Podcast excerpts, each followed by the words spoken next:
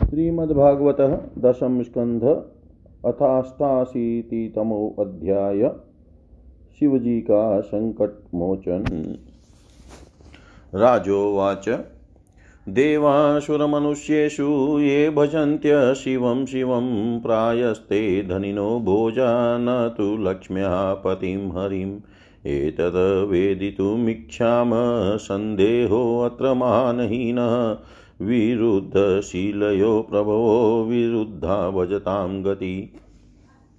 श्रीशुकुवाच शिवः शक्तियुतः शश्वतः त्रिलिङ्गो गुणसंवृतः वैकारिकस्तेजश्च तामश्चेत्यहं त्रिधा। ततो विकारा अभवन् षोडशामीषु कञ्चन उपधावन् विभूतीनां सर्वासां स्नुत्वे गतिं हरिः निर्गुणः साक्षात् पुरुषः प्रकृतेः पर स सर्वदृगुपदृष्टा तं भजन निर्गुणो भवेत्।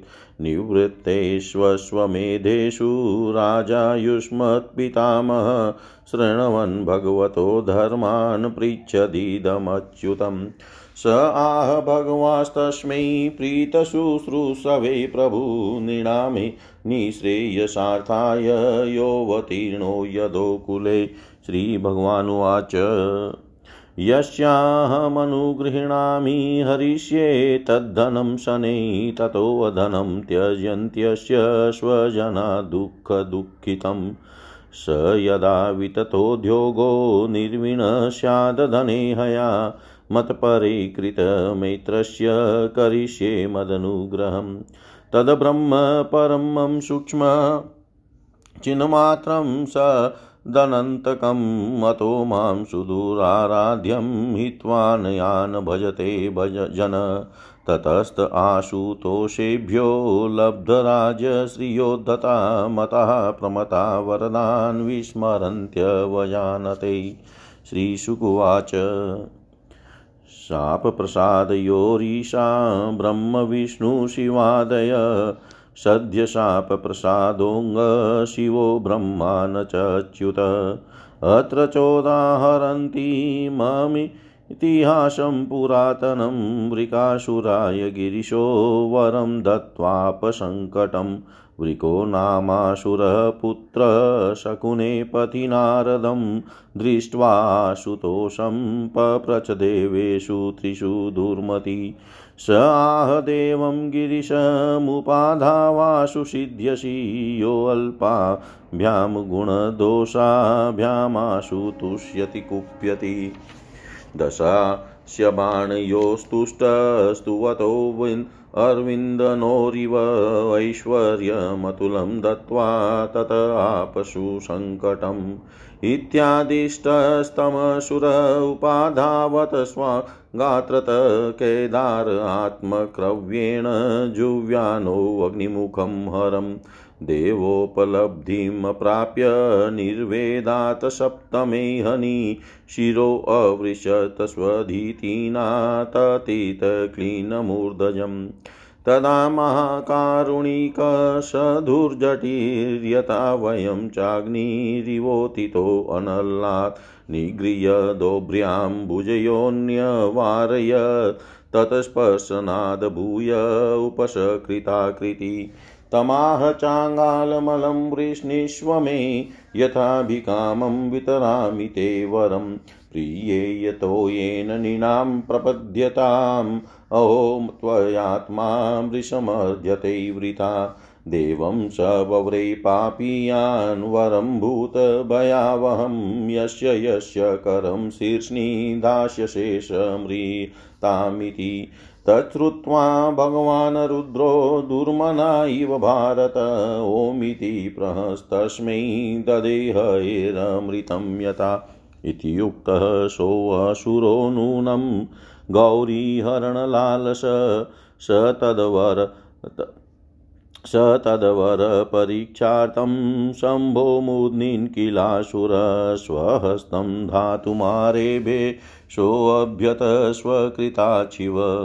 तेनोपसृष्टसन्त्रस्त पराधावंसवे पतु यावदन्तं दिवो भूमे काष्ठानामुदगाददुक् अजानन्तप्रतिविधिं तृष्णिमाशन् सुरेश्वरा ततो वैकुण्ठमगमदभाषवरं तमस परम् यत्र नारायणसाक्षान्यासिनां परमागति, शान्तानां न्यस्तदण्डानां यतो नावर्तते गत।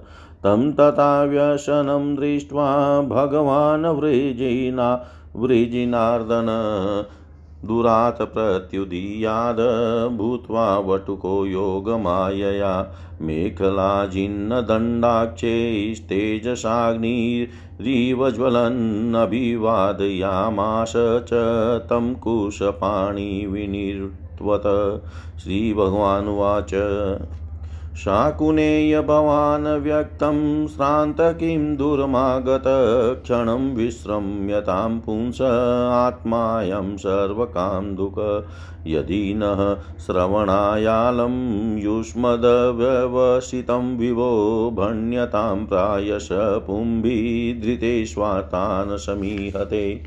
श्रीशुकुवाच, एवं भगवता पृष्टो वचसामृतवर्षिणा गतक्लमोऽब्रवीत् तस्मै यथा पूर्वम् अनुष्ठितम् श्रीभगवानुवाच एवं चेतर्हि त्वद्वाक्यं न वयं श्रद्धधीमहि यो दक्षशापात् पैशाच्यं प्राप्तप्रेतपिशाचरात् यदि वस्तत्र विश्रम्भो दानवेन्द्रजगद्गुरो तर्यङ्गाशु स्वशिरसि हस्तं न्यस्य प्रतीयताम्। यद्यसत्यं वचः शम्भो कथञ्चिददानवसभ तदेनं जय्यसद्वाचं न यद्वक्तानृतं पुनः। इतं भगवतश्चित्रैर्वचोभियशुपेशलैः भिन्नधिविस्मृतः शीर्ष्णीष्वहस्तं कुमतिर्व्यधात् अथापतदभिन्नशिरा वज्राहत इव क्षणा जयशब्दो नमः शब्द साधुशब्दो भवद्दिवि। मुमुचु पुष्पवर्षाणि हते पापे वृकासुरे देवसि पितृगन्धर्वा मोचितसङ्कटाचिव मुक्तं गिरीशमभ्याय। भगवान् पुरुषोत्तम, अहो देव महादेव, पापोऽयं स्वेन पाप्मना। अत को नु महत्स्वैजन्तुर्वे कृतकिल्बिष खेमी स्यात् किमु विश्वेशे कृतागस्को जगद्गुरो य एवं व्यक् य एवं व्याकृतशक्त्युदन्वतः परस्य साक्षात् परमात्मनो हरे। गिरित्रमोक्षं कथयेत् शृणोति वा? विमुच्यते संसृतिभिस्तथारिभिः विमुच्यते संसृतिभिस्तथारिभिः राजा परीक्षित ने पूछा, भगवान भगवान शंकर ने समस्त भोगों का परित्याग कर रखा है? परंतु देखा यह जाता है कि जो देवता असुर अथवा मनुष्य उनकी उपासना करते हैं, वे प्राय धनी और भोग संपन्न हो जाते हैं। और भगवान विष्णु लक्ष्मी पर पति है, परंतु उनकी उपासना करने वाले प्राय धनी और भोग संपन्न नहीं होते। दोनों प्रभु त्याग और भोग की दृष्टि से एक दूसरे से विरुद्ध स्वभाव वाले हैं, परंतु उनके उपासकों को उनके स्वरूप के विपरीत फल मिलता है। मुझे इस विषय में बड़ा संदेह है कि त्यागी की उपासना से, भोग और लक्ष्मीपति की उपासना से त्याग कैसे मिलता है, मैं आपसे यह जानना चाहता हूँ। श्री सुखदेव जी कहते हैं परीक्षित शिव जी सदा अपनी शक्ति से युक्त रहते हैं, वे सत्व आदि गुणों से युक्तता अहंकार के अधिष्ठाता है। अहंकार के तीन भेद हैं वे कारिक तेजस और तामस। त्रिविध अहंकार से सोलह विकार हुए दस इंद्रियाँ, पाँच महाभूत और एक मन। अतः इन सबके अधिष्ठात्री देवताओं में से किसी एक की उपासना करने पर समस्त ऐश्वर्यों की प्राप्ति हो जाती है। परंतु परीक्षित भगवान श्री हरि तो प्रकृति से परे स्वयं पुरुषोत्तम एवं प्राकृत गुण रहित है। वे सर्वज्ञ तथा सबके अंतकरणों के साक्षी हैं, जो उनका भजन करता है, वह स्वयं भी गुणातीत हो जाता है। परीक्षित, जब तुम्हारे दादा धर्मराज युधिष्ठिर अश्वमेध यज्ञ कर चुके, तब भगवान से विविध प्रकार के धर्मों का वर्णन सुनते समय उन्होंने भी यही प्रश्न किया था। परीक्षित, भगवान श्री कृष्ण सर्वशक्तिमान परमेश्वर है, मनुष्यों के कल्याण के लिए ही उन्होंने यदुवंश में अवतार धारण किया था। राजा युधिष्ठिर का प्रश्न सुनकर और उनकी सुनने की इच्छा देखकर उन्होंने प्रसन्नता पूर्वक इस प्रकार उत्तर दिया था। श्री भग, भगवान श्री कृष्ण ने कहा, राजन, जिस पर मैं कृपा करता हूँ, उसका सब धन धीरे धीरे छीन लेता हूँ। जब वह निर्धन हो जाता है, तब उसके सगे संबंधी उसके दुखाकुल चित्त की परवाह न करके उसे छोड़ देते हैं। फिर वह धन के लिए उद्योग करने लगता है, तब मैं उसका वह प्रयत्न भी निसफल कर देता हूँ। इस प्रकार बार बार सफल होने के कारण जब धन कमाने से उसका मन विरक्त हो जाता है, उसे दुख समझकर वह उधर से अपना मुँह मोड़ लेता है और मेरे प्रेमी भक्तों का आश्रय लेकर उनसे मेल जोल करता है, तब मैं उस पर अपनी अहेतुक कृपा की वर्षा करता हूँ। मेरी कृपा से उसे परम सूक्ष्म अनंत सचिदानंद स्वरूप पर ब्रह्म की प्राप्ति हो जाती है। इस प्रकार मेरी प्रसन्नता, मेरी आराधना बहुत कठिन है। इसी से साधारण लोग मुझे छोड़कर मेरे ही दूसरे रूप अन्य अन्य देवताओं की आराधना करते हैं। दूसरे देवता आशुतोष हैं, वे झटपट पिघल पड़ते हैं और अपने भक्तों को साम्राज्य लक्ष्मी दे देते हैं। उसे पाकर वे उच्छृंखल प्रमादी और उन्मत हो उठते हैं और अपने वरदाता देवताओं को भी भूल जाते हैं तथा उनका तिरस्कार कर बैठते हैं। श्री सुखदेव जी कहते हैं परीक्षित ब्रह्मा, विष्णु और महादेव, ये तीनों साप और वरदान देने में समर्थ हैं। परंतु इनमें महादेव और ब्रह्मा शीघ्र ही प्रसन्न या रुष्ट होकर वरदान अथवा शाप दे देते हैं, परंतु विष्णु भगवान वैसे नहीं है। इस विषय में महात्मा लोग एक प्राचीन इतिहास कहा करते हैं। भगवान शंकर एक बार वृकासुर को वर देकर संकट में पड़ गए थे। परिचित वृकासुर शकुनी का पुत्र था। उसकी बुद्धि बहुत बिगड़ी हुई थी। एक दिन कहीं जाते समय उसने देवर्षि नारद को देख लिया और उनसे पूछा कि तीनों देवताओं में झटपट प्रसन्न होने वाला कौन है? परिचित देवर्षि नारद ने कहा, तुम भगवान शंकर की आराधना करो, इससे तुम्हारा मनोरथ बहुत जल्दी पूरा हो जाएगा। वे थोड़े ही गुणों से शीघ्र से शीघ्र प्रसन्न हो और थोड़े ही यार अपराध से तुरंत क्रोध कर बैठते हैं। रावण और बाणासुर ने केवल वंदीजनों के समान शंकर जी की कुछ स्तुतियाँ की थी। इसी से वे उन पर प्रसन्न हो गए और उन्हें अतुलनीय ऐश्वर्य दे दिया। बाद में रावण के कैलाश उठाने और बाणासुर के नगर की रक्षा का भार लेने से वे उनके लिए संकट में भी पड़ गए थे।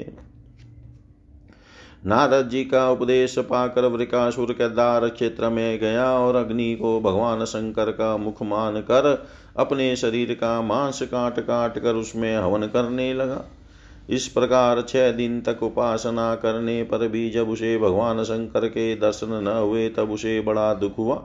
सातवें दिन केदार तीर्थ में स्नान करके उसने अपने भीगे बाल वाले मस्तकों को कुल्हाड़े से काट कर हवन करना चाहा।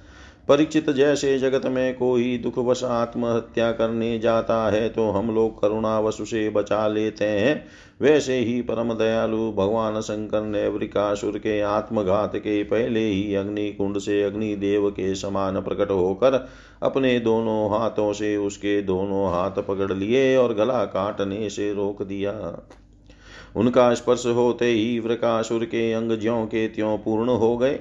भगवान शंकर ने वृकासुर से कहा, प्यारे वृकासुर बस करो बस करो, बहुत हो गया। मैं तुम्हें वर देना चाहता हूँ। तुम मुँह मांगा, वर मांग लो। अरे भाई, मैं तो अपने शरणागत भक्तों पर केवल जल चढ़ाने से ही संतुष्ट हो जाया करता हूँ। भला तुम झूठ मूठ अपने शरीर को क्यों पीड़ा दे रहे हो? परीक्षित अत्यंत पापी वृकासुर ने समस्त प्राणियों को भयभीत करने वाला यह वर मांगा कि मैं जिसके सिर पर हाथ रख दूँ, वही मर जाए। परिचित उसकी यह याचना सुनकर भगवान रुद्र पहले तो कुछ अनमने से हो गए, फिर हंसकर कह दिया अच्छा ऐसा ही हो। ऐसा वर देखकर उन्होंने मानो सांप को अमृत पिला दिया। भगवान शंकर के इस प्रकार कह देने पर वृकासुर के मन में यह लालसा हो आई कि मैं पार्वती जी को ही हर लूँ? वह सुर शंकर जी के वर की परीक्षा के लिए उन्हीं के सिर पर हाथ रखने का उद्योग करने लगा। अब तो शंकर जी अपने दिए हुए वरदान से ही भयभीत हो गए। वह उनका पीछा करने लगा और वे उसे डर कर कांपते हुए भागने लगे। वे पृथ्वी, स्वर्ग और दिशाओं के अंत तक दौड़ते गए, परंतु फिर भी उसे पीछा करता, करते देख कर उत्तर की ओर बढ़े। बड़े बड़े देवता इस संकट को टालने का कोई उपाय न देकर चुप रह गए। अंत में वे प्राकृतिक अंधकार से परे परम प्रकाश में वे कुंठ लोक में गए। वे कुंठ में स्वयं भगवान नारायण निवास करते हैं। एकमात्र वे ही उन सन्यासियों की परम गति है, जो सारे जगत को अभय दान करके शांत भाव में स्थित हो गए हैं। वैकुंठ में जाकर जीव को फिर लौटना नहीं पड़ता। भक्त भयहारी भगवान ने देखा कि शंकर जी तो बड़े संकट में पड़े हुए तब वे अपनी योग माया से ब्रह्मचारी बनकर दूर से ही धीरे धीरे वृकासुर की ओर आने लगे। भगवान ने मुंज की मेखला, काला मृगचरम, दंड और रुद्राक्ष की माला धारण कर रखी थी। उनके एक एक अंग से ऐसी ज्योति निकल रही थी, मानो आग दधक रही हो। वे हाथ में कुश लिए हुए थे, वृकासुर को देख कर उन्होंने बड़ी नम्रता से झुक कर प्रणाम किया। ब्रह्मचारी, वेशधारी, भगवान ने कहा, शकुनी नंदन वश वृकासुर जी, आप स्पष्ट ही बहुत थके से जान पड़ते हैं। आज आप बहुत दूर से आ रहे हैं क्या? तनिक विश्राम तो कर लीजिए। देखिए शरीर ही सारे सुखों की जड़ है। इसी से सारी कामनाएँ पूरी होती है, इसे अधिक कष्ट न देना चाहिए। आप तो सब प्रकार से समर्थ हैं, इस समय आप क्या करना चाहते हैं? यदि मेरे सुनने योग्य कोई बात हो तो बतलाइए, क्योंकि संसार में देखा जाता है कि लोग सहायकों के द्वारा बहुत से काम बना लिया करते हैं। श्री सुखदेव जी कहते हैं, परीक्षित भगवान के एक एक शब्द से अमृत बरस रहा था। उनके इस प्रकार पूछने पर पहले तो उसने तनिक ठहर कर अपनी थकावट दूर की। उसके बाद क्रमशः अपनी तपस्या, वरदान प्राप्ति तथा भगवान शंकर के पीछे दौड़ने की बात शुरू से कह सुनाई। श्री भगवान ने कहा अच्छा ऐसी बात है। तब तो भाई, हम उस, उसकी बात पर विश्वास नहीं करते। आप नहीं जानते हैं क्या? वह तो दक्ष प्रजापति के साप से पिशाच भाव को प्राप्त हो गया है। आजकल वही प्रेतों और पिशाचों का सम्राट है। दानवराज आप इतने बड़े होकर ऐसी छोटी छोटी बातों पर विश्वास कर लेते हैं। आप यदि अब भी उसे जगत गुरु मानते हो और उसकी बात पर विश्वास करते हो तो झटपट अपने सिर पर हाथ रखकर परीक्षा कर लीजिए। दानव शिरोमणे, यदि किसी प्रकार शंकर की बात असत्य निकले तो इस, उस असत्यवादी को मार डालिए, जिससे फिर कभी वह झूठा, झूठ न बोल सके। परीक्षित भगवान ने ऐसी मोहित करने वाली अद्भुत और मीठी बात कही कि उसकी विवेक बुद्धि जाती रही, उस दुर्बुद्धि ने भूल कर अपने ही सिर पर हाथ रख लिया। बस उसी क्षण उसका सिर फट गया और वह वहीं धरती पर गिर पड़ा। मानो उस पर बिजली गिर पड़ी हो। उस समय आकाश में देवता लोग जय जय नमो नमः साधु साधु के नारे लगने लगाने लगे। पापी वृकासुर की मृत्यु से देवता, ऋषि, पितर और गंधर्व अत्यंत प्रसन्न होकर पुष्पों की वर्षा करने लगे और भगवान शंकर उस विकट संकट से मुक्त हो गए। अब भगवान पुरुषोत्तम ने भय मुक्त शंकर जी से कहा कि देवाधिदेव बड़े हर्ष की बात है कि इस दुष्ट को इसके पापों ने ही नष्ट कर दिया। परमेश्वर भला ऐसा कौन प्राणी है जो महापुरुषों का अपराध करके कुशल से रह सके? फिर स्वयं जगत गुरु विश्वेश्वर आपका अपराध करके तो कोई सकुशल रह ही कैसे सकता है? भगवान अनंत शक्तियों के समुद्र हैं। उनकी एक एक शक्ति, मन और वाणी की सीमा के परे हैं। वे प्रकृति से अतीत स्वयं परमात्मा हैं। उनकी शंकर जी को संकट से छुड़ाने की यह लीला जो कोई कहता या सुनता है, वह संसार के बंधनों और शत्रुओं के भय से मुक्त हो जाता है। इति श्रीमद्भागवते महापुराणी पारमश्याम संहितायां दशमस्कन्धे उत्तरार्धे रुद्रमोक्षणं नामाष्टाशीति तमोऽध्याय। सर्वं श्रीशां सदाशिवार्पणम् अस्तु। ॐ विष्णवे नमः, ॐ विष्णवे नमः, ॐ विष्णवे नमः। श्रीमद्भागवतः दशम स्कंद तेकोनवतितमोऽध्याय भृगु जी के द्वारा त्रिदेवों की परीक्षा तथा भगवान का मरे हुए ब्राह्मण बालकों को वापस लाना श्री शुकुवाच। सरस्वत्यास्तटे राजन् ऋषयः शत्रमाशतः वितर्कः सम्भूतेषां त्रिष्वदिशेषु को महान्। तस्य जिज्ञासया ते वै भृगुं ब्रह्मसूतं नृपः। तज्ज्ञप्त्यै प्रेषयामाशु सोऽभ्यगादब्रह्माणः सभाम् न तस्मै प्रवणं स्तोत्रं चक्रे सत्त्वपरीक्षया, तस्मै चुक्रोध भगवान् प्रज्वलन् स्वेन तेजसा। स आत्मन्युतितं मन्युमात्मजायात्मना प्रभु अशिशमदयता वग्निं स्वयोन्यां वारिणात्मभू ततः कैलासमगमतः स तं देवो महेश्वर परिरब्धुं समारेवे उत्थाय भ्रातरं मुदा। नेच त्वमस्युत्पतग इति देवचुकोपः शूलमुद्यम्य तं हन्तुमारेभे तिग्मलोचन। पतित्वा पादयो देवी सान्त्वयामाश तं गिरातो जगाम वैकुण्ठं यत्र देवो जनार्दन, शयानं श्रिय उत्सङ्गे पदावक्षस्या शताडय तत उत्थाय भगवान् सलक्ष्म्या शतां गति स्वतल्पादवरुयात् ननाम शिरसा मुनिम् आहते स्वागतं भ्रमण निषीदात्रासने क्षणम् अजानतामागतान् वक्षन्तु महरतन प्रभो। अतीव कौमलोतात चरणौ ते महामुने इत्युक्त्वा विप्रचरणौ मर्दयन् स्वेन पाणिना पुनिः सह लोकं माँ लोकपालास्मद्गता पादोदकेन भवस्थितानां तीर्थकारिणा अद्याहं भगवन् भगवन् लक्ष्म्याशमेकान्तभाजनं वत्स्य यूरसि मे भूति भवत्पादहन्ता हंस श्रीशुकुवाच। एवं ब्रुवाणि वैकुण्ठे भृगुस्तन्मन्द्रया गिरा निवृतस्तर्पितस्तूष्णीं भक्त्युत्कण्ठोऽश्रुलोचन पुनश्च शत्रमाव्रज्य मुनीनां ब्रह्मवादिनां स्वानुभूतमशेषेण राजन् भृगुरवर्णयत्।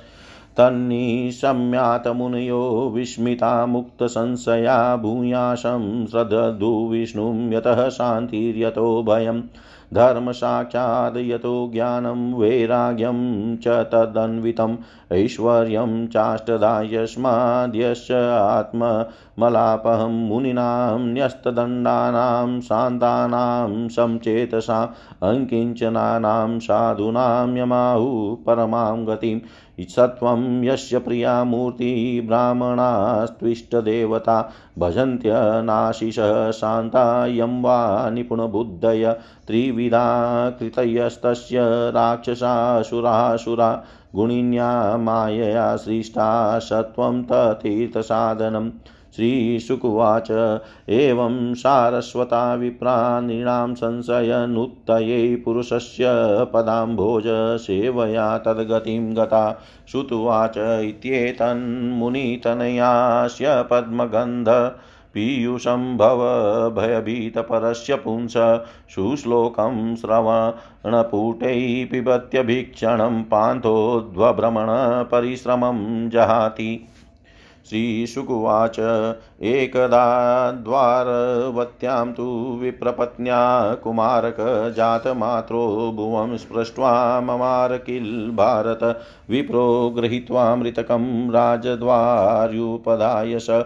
इदं प्रोवाच विलपन्नातुरो दीनमानस ब्रह्मद्विष षटधियो लुब्धस्य विषयात्मन। क्षत्रबन्धो कर्मदोषात् पञ्चत्वं मे गतोऽर्भक हिंसाविहारं नृपतिं, दुशीलमचितेन्द्रियं प्रजा भजन्त्यसिदन्ति दरिद्रा, नित्यदुःखिता, एवं दित्यं विप्रसि, स्थित्यं त्वमेवमेव च विसृज्य स नृपद्वारी, तां गादां समगायत, तामर्जुन उपसृत्य कैर्चित्केष्वान्तिकै परेते नवमे बाले ब्राह्मणं सम्भाषत।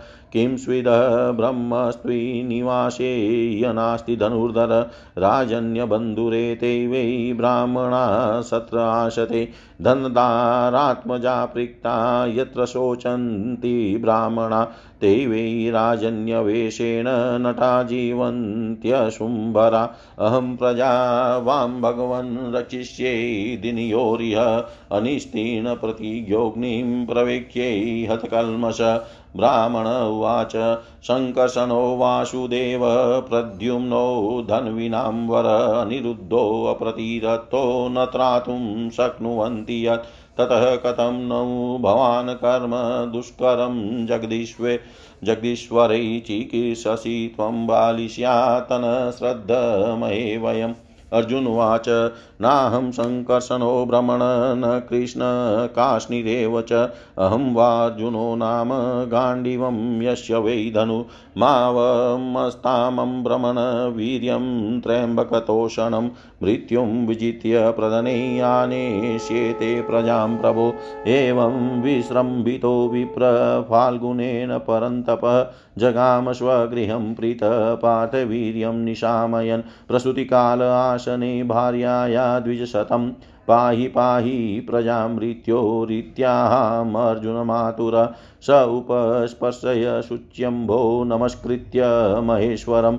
दिव्यान्यस्त्राणि संस्मृतय संयं गाण्डिवमाददे। न्यूरुणतसुतिकागारं शरैनानास्त्रयोजिते। तिर्यगुद्र्वमदः पातश्चकार शरपञ्जरम् ततः कुमारसञ्जातो विप्रपत्न्या रुदनमुः सद्योऽदर्शनमापेदे सशरीरो विहायसा तदाह विप्रो विजयं विनिन्दन कृष्णसन्निधो। मौढ्यं पश्यत मे योऽहं श्रद्धे क्लिबकथनं न प्रद्युम्नो नानिरुद्धो न रामो न च केशव यस्य शेकु परित्रातुं कोऽन्यस्तदवितेश्वर। दिग्ज दिगर्जुनमृषावादं दिगात्मश्लाघिनो धनु। देवोपसृष्टं यो मोढ्यादानि निशति दुर्मति। एवं शपथि विप्रसो विद्यामास्ताय फाल्गुन। ययो संयमनिमाशु यत्रास्ते भगवान् यमः विप्रापत्यमक्षणा विप्रापत्यमचक्षाणस्ततः इन्द्रिमगात्पुरीम् आग्नेयीं, नेरितिं, सौम्यां, वायव्यां वारुणीमत रसातलं नाकपृष्ठं, धिष्णयान्यान्यनुदायुध ततोऽलब्धद्विजसूतो ह्यनि स्त्रीण प्रतिश्रुत अग्निं विवीक्षु कृष्णेन प्रत्युक्तप्रतिषेधता दर्शये द्विजशूनुस्ते मावज्ञात्मान्मात्मना ये तेन कीर्तिं विमलां मनुष्या स्थापयिष्यन्ति इति सम्भाष्य भगवान् भगवान् अर्जुनेन सहेश्वर दिव्यं स्वरतमास्ताय प्रतिचिं दिशमाविशत् सप्तद्वीपान् सप्तसिन्धून् सप्त सप्त गिरिनत लोकालोकं तथातीत्य विवेश सुहुमत्तम तत्राश्वः सेव्य सुग्रीव मे गपुष्पबलाहका तमसि भ्रष्टगतयो बभूः भरतसभ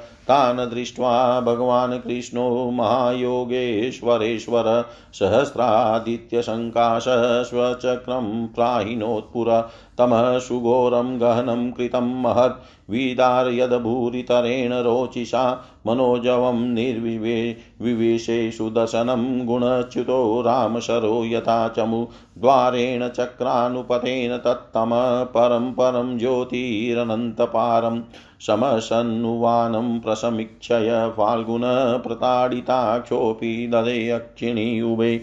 ततः प्रविष्टः सलिलं नभस्वता बलीये बलीयसे जदबृहदभूमिभूषणं तत्राद्भुतं वै भवनं द्युम्मतमं भ्राजन्मणिस्तम्भसहस्रशोभितं तस्मिन् महाभीममनन्तम् अद्भुतं सहस्रमूर्ध अन्यफणामणिद्युभिः विभ्राजमानं द्विगुणोल्बणैक्षणं सीताचलाभं शितिकण्ठजीव्यं ददर्श तद्भोगसुखासनं विभुं महानुभावं पुरुषोत्तमोत्तमं सान्द्राम्बुधाभं सुपिसङ्गवाससं प्रसन्नवक्त्रं रुचिरायते क्षणम् महामणिव्राता किरीटकुण्डलप्रभापरीक्षिप्तसहस्रकुन्तलम् प्रलम्ब चावष्टभुजं सकौस्तुभं श्रीवत्सलक्ष्मं वनमालयावृतं सुनन्दनन्दप्रमुखै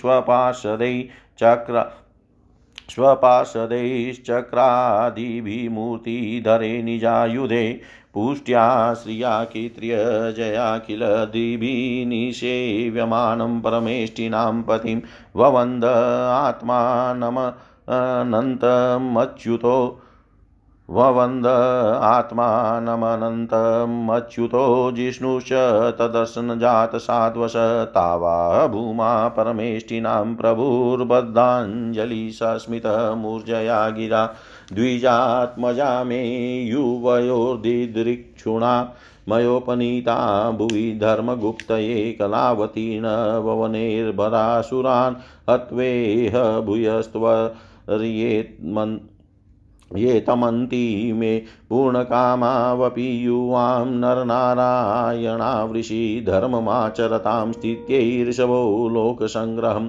इत्यादिष्टो भगवतातो कृष्णो परमेष्टिना ओमित्यानमय्य भूमानमादाय द्विजदारकाण्यवर्तन्तां स्वगं धाम सम्प्रहिष्टौ यथागतं विप्राय ददतु पुत्रान् यथा रूपं यथा वय निशाम्य वैष्णवं धाम पार्थपरमविस्मित यत् किञ्चित् पौरुषं पुंसां मेने कृष्णानुकम्पितम् इतीदृशान्यनेकानि वीर्याणिह प्रदर्शयन् भूभुजे विषयान् ग्राम्यान् ये चात्युर्जिते मके प्रववर्षाखिलान् कामान् प्रजासु ब्राह्मणादिषु यथा कालं यदैवेन्द्रो भगवान् श्रेष्ठ्यमास्थित हत्वा नृपान् धर्मिष्ठान् घा घातयित्वार्जुनादिभिः अञ्जसा वर्तयामास धर्मं धर्मसुतादिभिः अञ्जसा वर्तयामास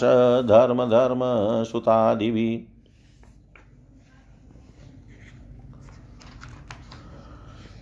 श्री सुखदेव जी कहते हैं, परीक्षित, एक बार सरस्वती नदी के पावन तट पर यज्ञ प्रारंभ करने के लिए बड़े बड़े ऋषि मुनि एकत्र होकर बैठे। उन लोगों में इस विषय पर वाद विवाद चला कि ब्रह्मा, शिव और विष्णु में सबसे बड़ा कौन है।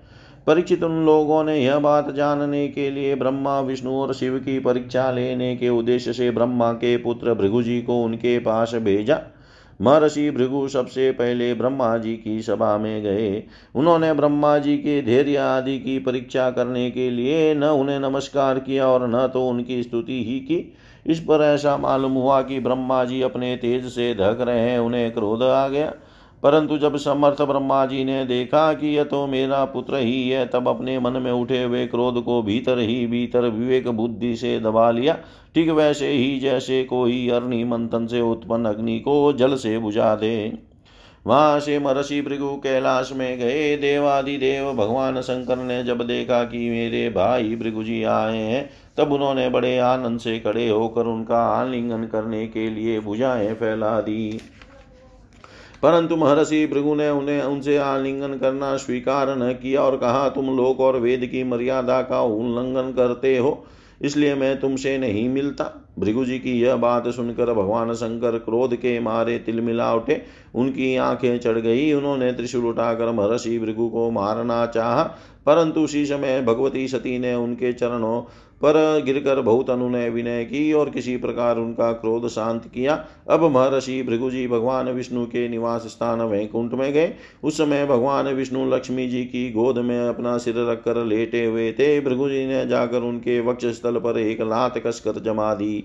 भक्त वत्सल भगवान विष्णु लक्ष्मी जी के साथ उठ बैठे और झटपट अपनी सैया से नीचे उतरकर मुनि को सिर झुकाया, प्रणाम किया। भगवान ने कहा भ्रमण आपका स्वागत है। आप भले पधारे इस आसन पर बैठकर कुछ क्षण विश्राम कीजिए। प्रभु, मुझे आपके शुभागमन का पता न था, इसी से मैं आपकी अगवानी न कर सका। मेरा अपराध क्षमा कीजिए।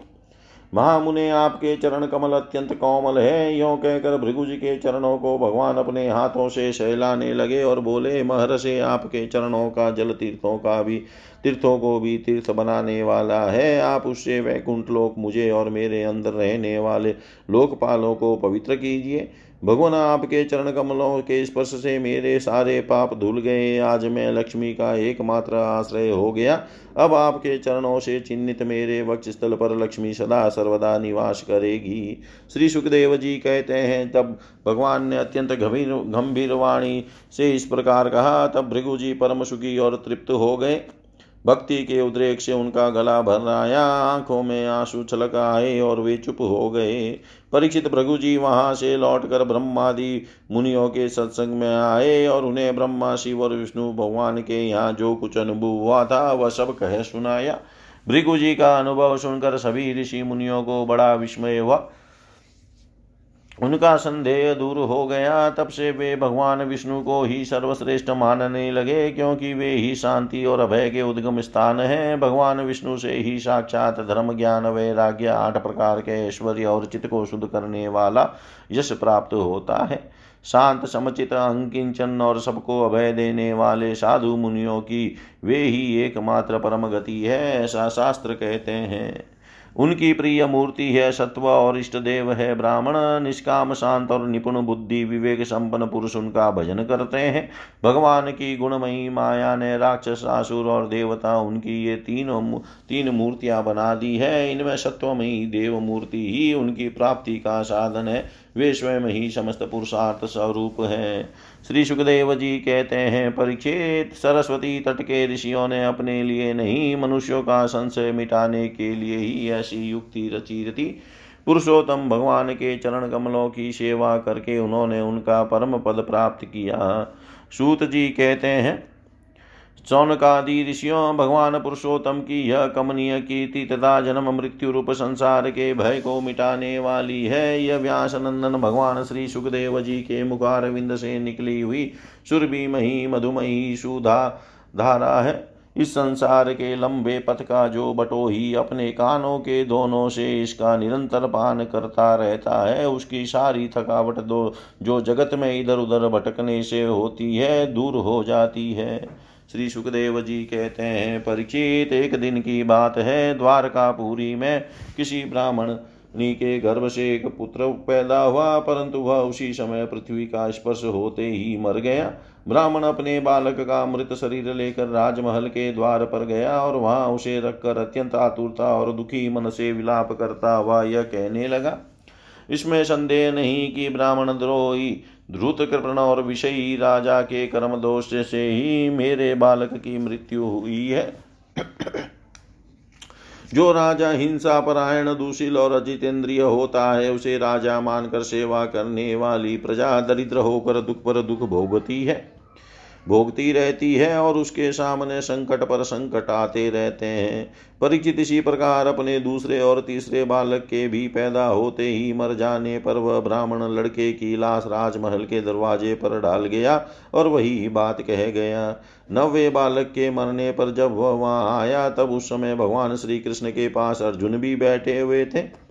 उन्होंने ब्राह्मण की बात सुनकर उससे कहा, ब्राह्मण, आपके निवास स्थान द्वारका में कोई धनुषधारी क्षत्रिय नहीं है क्या? मालूम होता है कि ये यदुवंशी ब्राह्मण हैं और प्रजा पालन का परित्याग करके किसी यज्ञ में बैठे हुए हैं, जिनके राज्य में धन, स्त्री अथवा पुत्रों से युक्त होकर ब्राह्मण दुखी होते हैं। वे क्षत्रिय नहीं हैं। क्षत्रिय के वेश में पेट पालने वाले नट हैं। उनका जीवन व्यर्थ है। भगवान, मैं समझता हूँ कि आप स्त्री पुरुष अपने पुत्रों की मृत्यु से दिन हो रहे हैं। मैं आपकी संतान की रक्षा करूँगा। यदि मैं आपकी प्रतिज्ञा पूरी न कर सका तो आग में कूद कर जल मरूँगा और इस प्रकार मेरे पाप का प्रायश्चित हो जाएगा। ब्राह्मण ने कहा, अर्जुन, यहाँ बलराम जी, भगवान श्री कृष्ण धनुर्धर शिरोमणि, प्रद्युम्न आदित्य, योधा, अनिरुद्ध भी जब मेरे बालक की रक्षा करने में समर्थ नहीं है, इन जगदीश्वरों के लिए भी यह काम कठिन हो रहा है, तब तुम इसे कैसे करना चाहते हो? सचमुच यह तुम्हारी मूर्खता है, हम तुम्हारी इस बात पर बिल्कुल विश्वास नहीं करते। अर्जुन ने कहा, भ्रमण मैं बलराम श्री कृष्ण अथवा प्रद्युम्न नहीं हूँ, मैं हूँ अर्जुन, जिसका गांडीव नामक धनुष विश्व विख्यात है। ब्राह्मण देवता, आप मेरे बल पौरुष का तिरस्कार मत कीजिए, आप जानते नहीं, मैं अपने पराक्रम से भगवान शंकर को संतुष्ट कर चुका हूँ। भगवान, मैं आपसे अधिक क्या कहूँ? मैं युद्ध में साक्षात मृत्यु को भी जीत कर आपकी संतान ला दूँगा। परीक्षित जब अर्जुन ने उस ब्राह्मण को इस प्रकार विश्वास दिलाया, तब वह लोगों से उनके बल पौरुष का बखान करता हुआ बड़ी प्रसन्नता से अपने घर लौट गया। प्रसव का समय निकट आने पर ब्राह्मण आतुर होकर अर्जुन के पास आया और कहने लगा, इस बार तुम मेरे बच्चे को मृत्यु से बचा लो। यह सुनकर अर्जुन ने शुद्ध जल से आचमन किया तथा भगवान शंकर को नमस्कार किया, फिर दिव्य अस्त्रों का स्मरण किया और गांडीव धनुष पर डोरी चढ़ाकर उसे हाथ में ले लिया। अर्जुन ने बाणों को अनेक प्रकार के अस्त्र मंत्रों से अभिमंत्रित करके प्रसव ग्रह की चारों ओर से घेर दिया। इस प्रकार उन्होंने श्रुतिका ग्रह के ऊपर नीचे अगल बगल बाणों का एक पिंजड़ा सा बना दिया। इसके बाद ब्राह्मणी के गर्भ से एक शिशु पैदा हुआ, जो बार बार रो रहा था, परंतु देखते ही देखते वह शरीर आकाश में अंतर ध्यान हो गया। अब ब्राह्मण भगवान श्री कृष्ण के सामने ही अर्जुन की निंदा करने लगा। वह बोला, मेरी मूर्खता तो देखो, मैंने इस नपुंसक की डींग भरी बातों पर विश्वास कर लिया। भला जिसे प्रद्युम्न अनिरुद्ध यहाँ तक कि बलराम और भगवान श्री कृष्ण भी न बचा सके। उसकी रक्षा करने में और कौन समर्थ है? मिथ्यावादी अर्जुन को धिक्कार है। अपने मुँह अपनी बढ़ाई करने वाले अर्जुन के धनुष को धिक्कार है। इसकी दुर्बुद्धि तो देखो, यह मूढ़ता वश उस बालक को लौटा लाना चाहता है, जिसे प्रारब्ध ने हमसे अलग कर दिया है। जब ब्राह्मण इस प्रकार उन्हें भला बुरा कहने लगा, तब अर्जुन योग बल से तत्काल संयम, संयमनी संयमनीपुरी में गए, जहाँ भगवान यमराज निवास करते हैं। वहाँ उन्हें ब्राह्मण का बालक नहीं मिला। फिर वे शस्त्र लेकर क्रमशः इंद्र, अग्नि, निरति, सोम, वायु और वरुण आदि की पुरियों में अतल आदि नीचे के लोकों में, स्वर्ग से ऊपर के महलोक आदि में एवं अन्य अन्य स्थानों में गए। परंतु कहीं भी उन्हें ब्राह्मण का बालक न मिला। उनकी प्रतिज्ञा पूरी न हो सकी। अब उन्होंने अग्नि में प्रवेश करने का विचार किया, परंतु भगवान श्री कृष्ण ने उन्हें ऐसा करने से रोकते हुए कहा, भाई अर्जुन, तुम अपने आप अपना तिरस्कार मत करो। मैं तुम्हें ब्राह्मण के सब बालक अभी दिखाए देता हूँ। आज जो लोग तुम्हारी निंदा कर रहे हैं, वे ही फिर हम लोगों की निर्मल कीर्ति की स्थापना करेंगे। सर्वशक्तिमान भगवान श्री कृष्ण इस प्रकार समझा बुझाकर अर्जुन के साथ अपने दिव्य रथ पर सवार हुए और पश्चिम दिशा को प्रस्थान किया। उन्होंने सात सात पर्वतों वाले, सात द्वीप, सात समुद्र और लोकालोक पर्वत को लांग कर घोर अंधकार में प्रवेश किया। परीक्षित वह अंधकार इतना घोर था कि उसमें सेव्य, सुग्रीव मेघ पुष्प और बलाहक नाम के चारों घोड़े अपना मार्ग भूलकर इधर उधर भटकने लगे। उन्हें कुछ सूझता ही न था। योगेश्वरों के भी परमेश्वर भगवान श्री कृष्ण ने घोड़ों की यह दशा देखकर अपने सहस्त्र शस्त्र सूर्यों के समान तेजस्वी चक्र को आगे चलने की आज्ञा दी। सुदर्शन चक्र अपने ज्योतिर्मय तेज से स्वयं भगवान के द्वारा उत्पन्न उस घने एवं महानंदकार को चीरता हुआ मन के समान तीव्र गति से आगे आगे चला। उस समय वह ऐसा जान पड़ता था, मानो भगवान राम का बाण धनुष से छूटकर राक्षसों की सेना में प्रवेश कर रहा हो। इस प्रकार सुदर्शन चक्र के द्वारा बतलाए हुए मार्ग से चलकर रथ अंधकार की अंतिम सीमा पर पहुँचा। उस अंधकार के पार सर्वश्रेष्ठ पारावार रहित व्यापक परम ज्योति जगमगा रही थी। उसे देखकर अर्जुन की आँखें चौंधिया गई और उन्होंने विवश होकर अपने नेत्र बंद कर लिए। इसके बाद भगवान के रथ ने दिव्य जल राशि में प्रवेश किया। बड़ी तेज आंधी चलने के कारण उस जल में बड़ी बड़ी तरंगें उठ रही थी। जो बहुत ही भरी मालूम होती थी। वहाँ एक बहुत वहाँ एक बड़ा सुंदर महल था। उसमें मणियों के सहस्त्र शस्त्र खंभे चमक चमक कर उसकी शोभा बढ़ा रहे थे और उसके चारों ओर बड़ी उज्जवल ज्योति फैल रही थी। सभी महल में भगवान शेष जी विराजमान थे। उसी महल में भगवान शेष जी विराजमान थे। उनका शरीर अत्यंत भयानक और अद्भुत था। उनके सहस्त्र सिर थे और प्रत्येक फण पर सुंदर सुंदर मणिया जगमगा रही थी। प्रत्येक सिर में दो दो नेत्र थे और वे बड़े ही भयंकर थे। उनका संपूर्ण शरीर कैलाश के समान श्वेत वर्ण का था और गला तथा जीव नीले रंग की थी। परीक्षित अर्जुन ने देखा कि शेष भगवान की सुखमयी शैया पर सर्वव्यापक महान प्रभावशाली परम पुरुषोत्तम भगवान विराजमान है। उनके शरीर की कांति वर्षाकालीन मेघ के समान श्यामल है। अत्यंत सुंदर पीला वस्त्र धारण किए हुए हैं। मुख पर प्रसन्नता खेल रही है। और बड़े बड़े नेत्र बहुत ही सुहावने लगते हैं। बहुमूल्य मणियों से जटित मुकुट और कुंडलों की कांति से सहस्त्रों घुंघराली अलके चमक रही है। लंबी लंबी सुंदर आठ भुजाएँ हैं। गले में कौस्तुभ मणि है। वक्षस्थल पर श्री वत्स का चिन्ह है और घुटनों तक वनमाला लटक रही है। अर्जुन ने देखा कि उनके नंद सुनंद आदि, अपने पार्षद चक्र सुदर्शन आदि, अपने मूर्तिमान आयु तथा पुष्टि श्री कीर्ति और अजा ये चारों शक्तियाँ एवं संपूर्ण रिधिया ब्रह्मादि लोकपालों के अधीश्वर भगवान की सेवा कर रही है। परीक्षित भगवान श्री कृष्ण ने अपने ही स्वरूप श्री अनंत भगवान को प्रणाम किया। अर्जुन उनके दर्शन से कुछ भयभीत तो हो गए थे। श्री कृष्ण के बाद उन्होंने भी उनको प्रणाम किया और वे दोनों हाथ जोड़कर खड़े हो गए। अब ब्रह्मादि लोकपालों के स्वामी भूमा पुरुष ने मुस्कुराते हुए मधुर एवं गंभीर वाणी से कहा श्री कृष्ण और अर्जुन, मैंने तुम दोनों को देखने के लिए ही ब्राह्मण के बालक अपने पास मंगा लिए थे। तुम दोनों ने धर्म की रक्षा के लिए मेरी कलाओं के साथ पृथ्वी पर अवतार ग्रहण किया है। पृथ्वी के भार रूप देत्यों का संहार करके शीघ्र से शीघ्र तुम लोग फिर मेरे पास लौट आओ। तुम दोनों ऋषिवर नर और नारायण हो। यद्यपि तुम पूर्ण काम और सर्वश्रेष्ठ हो, फिर भी जगत की स्थिति और लोक संग्रह के लिए धर्म का आचरण करो। जब भगवान भूमा पुरुष ने श्री कृष्ण और अर्जुन को इस प्रकार आदेश दिया, तब उन लोगों ने उसे स्वीकार करके उन्हें नमस्कार किया और बड़े आनंद के साथ ब्राह्मण बालकों को लेकर जिस रास्ते से जिस प्रकार आए थे, उसी से वैसे ही द्वारका में लौट आए। ब्राह्मण के बालक अपनी आयु के अनुसार बड़े बड़े हो गए थे। उनका रूप और आकृति वैसी ही थी, जैसी उनके जन्म के समय थी। उन्हें भगवान श्री कृष्ण और अर्जुन ने उनको, उनके पिता को सौंप दिया। भगवान विष्णु के उस परम धाम को देखकर अर्जुन के आश्चर्य की सीमा न रही। उन्होंने ऐसा अनुभव किया कि जीवों में जो कुछ बल पौरुष है, वह सब भगवान श्री कृष्ण की ही कृपा का फल है। परिचित भगवान ने और भी ऐसे अनेकों ऐश्वर्यों ऐश्वर्य और वीरता से परिपूर्ण लीलाएँ की लोक दृष्टि में साधारण लोगों के समान सांसारिक विषयों का भोग किया और बड़े बड़े महाराजाओं के समान श्रेष्ठ श्रेष्ठ यज्ञ किए। भगवान श्री कृष्ण ने आदर्श महापुरुषों का आचरण करते हुए ब्राह्मण आदि समस्त प्रजा वर्गों के सारे मनोरथ पूर्ण किए। ठीक वैसे ही जैसे इंद्र प्रजा के लिए समयानुसूर वर्षा करते हैं। उन्होंने बहुत से अधर्मी राजाओं को स्वयं मार डाला और बहुतों को आदि के द्वारा मरवा डाला।